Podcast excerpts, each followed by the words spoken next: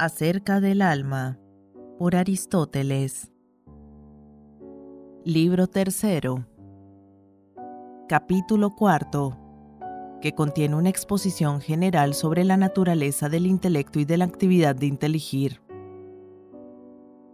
Por lo que se refiere a aquella parte del alma con que el alma conoce y piensa, ya se trate de algo separable, ya se trate de algo no separable en cuanto a la magnitud, pero sí en cuanto a la definición, ha de examinarse cuál es su característica diferencial y cómo se lleva a cabo la actividad de inteligir. Ahora bien, si el inteligir constituye una operación semejante a la sensación, consistirá en padecer cierto influjo bajo la acción de lo inteligible o bien en algún otro proceso similar. Por consiguiente, el intelecto, siendo impasible, ha de ser capaz de recibir la forma, es decir, ha de ser en potencia tal como la forma pero sin ser ella misma, y será respecto de lo inteligible algo análogo a lo que es la facultad sensitiva respecto de lo sensible. Por consiguiente, y puesto que intelige todas las cosas, necesariamente ha de ser sin mezcla, como dice Anaxágoras, para que pueda dominar, o lo que es lo mismo, conocer, ya que lo que exhibe su propia forma obstaculiza e interfiere a la ajena, Luego no tiene naturaleza alguna propia aparte de su misma potencialidad. Así pues, el denominado intelecto del alma, me refiero al intelecto con que el alma razona y enjuicia, no es en acto ninguno de los entes antes de inteligir. De ahí que sería igualmente ilógico que estuviera mezclado con el cuerpo, y es que en tal caso poseería alguna cualidad, sería frío o caliente y tendría un órgano como lo tiene la facultad sensitiva, pero no lo tiene realmente. Por lo tanto, dicen bien los que dicen que el alma es el lugar de las formas, si exceptuamos que no lo es toda ella, sino solo la intelectiva, y que no es las formas en acto, sino en potencia. Por lo demás, y si se tiene en cuenta el funcionamiento de los órganos sensoriales y del sentido, resulta evidente que la impasividad de la facultad sensitiva y la de la facultad intelectiva no son del mismo tipo. El sentido desde luego no es capaz de percibir tras haber sido afectado por un objeto fuertemente sensible. Por ejemplo, no percibe el sonido después de sonidos intensos, ni es capaz de ver u oler tras haber sido afectado por colores u olores fuertes. El intelecto, por el contrario, tras haber inteligido un objeto fuertemente inteligible, no intelige menos sino más incluso los objetos de rango inferior. Y es que la facultad sensible no se da sin el cuerpo, mientras que el intelecto es separable. Y cuando éste ha llegado a ser cada uno de sus objetos a la manera en que se ha dicho que lo es el sabio en acto, lo mismo que sucede cuando es capaz de actualizarse a sí mismo, incluso entonces se encuentra en cierto modo en potencia, si bien no del mismo modo que antes de haber aprendido o investigado. El intelecto es capaz también entonces de inteligirse a sí mismo. Pero puesto que la magnitud y la esencia de la magnitud son cosas distintas y lo son también el agua y la esencia del agua, y otro tanto ocurre en otros muchos casos, pero no en todos, en algunos es lo mismo, ¿será que el alma discierne la esencia de la carne y la carne, ya con facultades distintas, ya con una sola pero dispuesta de distinta manera? Y es que la carne no se da sin materia, sino que, al igual que lo chato, es un tipo determinado de forma en un tipo determinado de materia. Con la facultad sensitiva, pues, discierne lo caliente y lo frío, así como aquellas cualidades de las que la carne constituye una cierta proporción combinatoria. En cuanto a la esencia de la carne, la discierne ya con otra facultad separada, ya con la misma facultad, siendo esta respecto de sí misma lo que la línea curva es respecto de sí misma una vez enderezada. A su vez, y por lo que se refiere a los entes abstractos, con la línea recta sucede como con lo chato, puesto que no se da sin el continuo. Sin embargo, su esencia, si es que la esencia de la recta y la recta son cosas distintas, la discierne con otra facultad. Supongamos pues que su esencia sea la diada, la discierne por tanto ya con otra facultad, ya con la misma dispuesta de otra manera. Así pues, digamos en general que el intelecto es separable en la misma medida en que los objetos son separables de la materia. Cabe, por lo demás, plantearse el siguiente problema. Si, como dice Anaxágoras, el intelecto es simple e impasible y nada tiene en común con ninguna otra cosa, ¿de qué manera conoce si el inteligir consiste en una cierta afección y de dos cosas, a lo que parece la una actúa y la otra padece en la medida en que ambas poseen algo en común? Añádese a esto el problema de si el intelecto mismo es a su vez inteligible. De ser así, o bien el intelecto se dará en las demás cosas, suponiendo que no sea inteligible en virtud de otra cosa y suponiendo que lo inteligible sea específicamente uno, o bien estará mezclado con algo que lo haga inteligible como las demás cosas.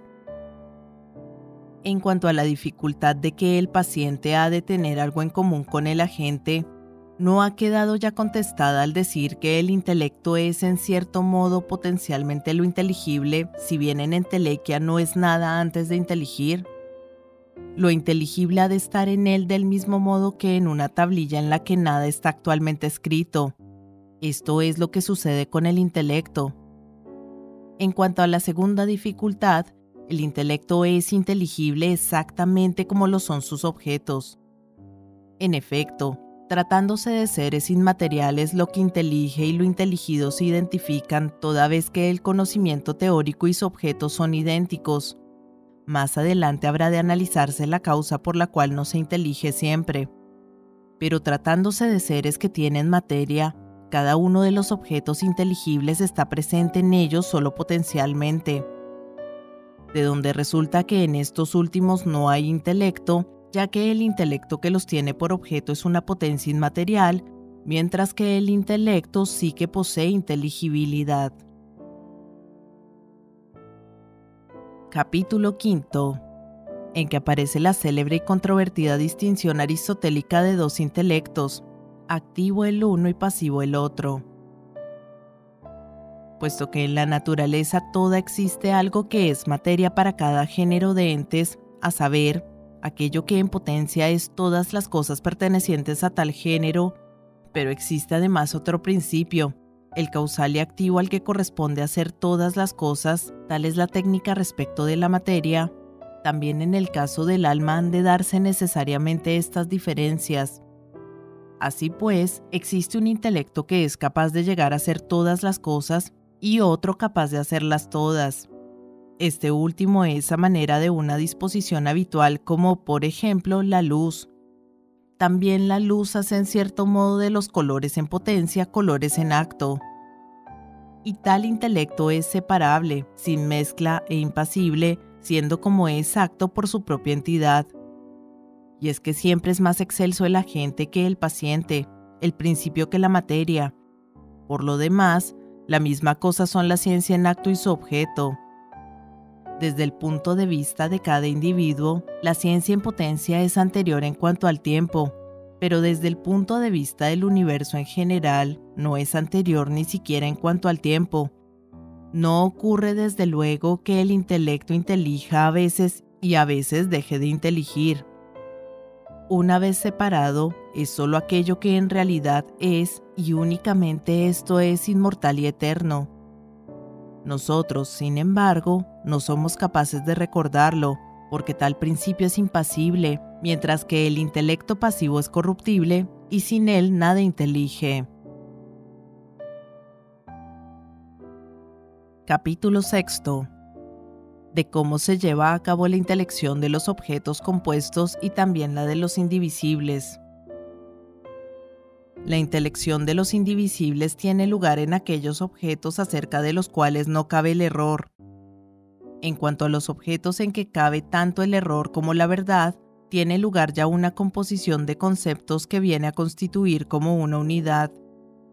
Empédocles dice que, donde nacieron muchas cabezas sin cuello, posteriormente vienen a componerse por la fuerza de la amistad.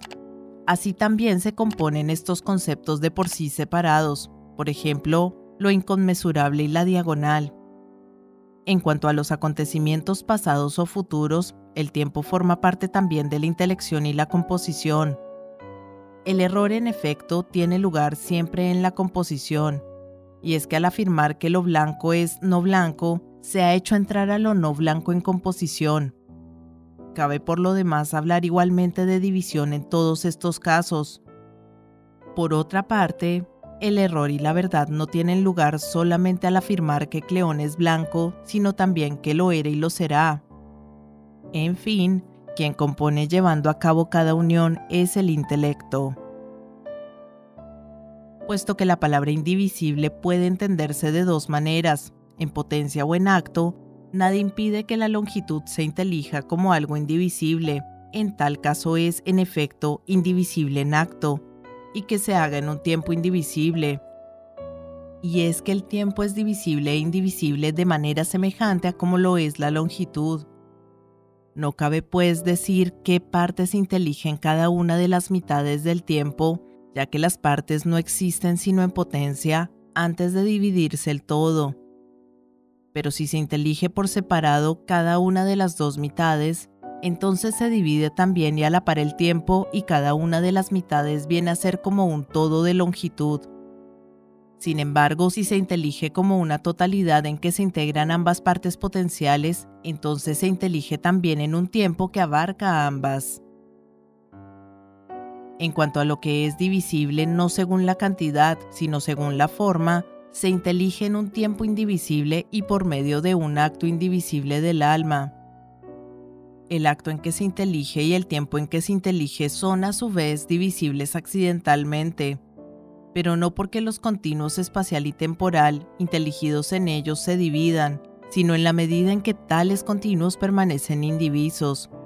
Y es que en estos hay algo indivisible, por más que no exista separado, que hace que el tiempo y la extensión constituyan una unidad, algo que está presente por igual en todo continuo, sea temporal o espacial.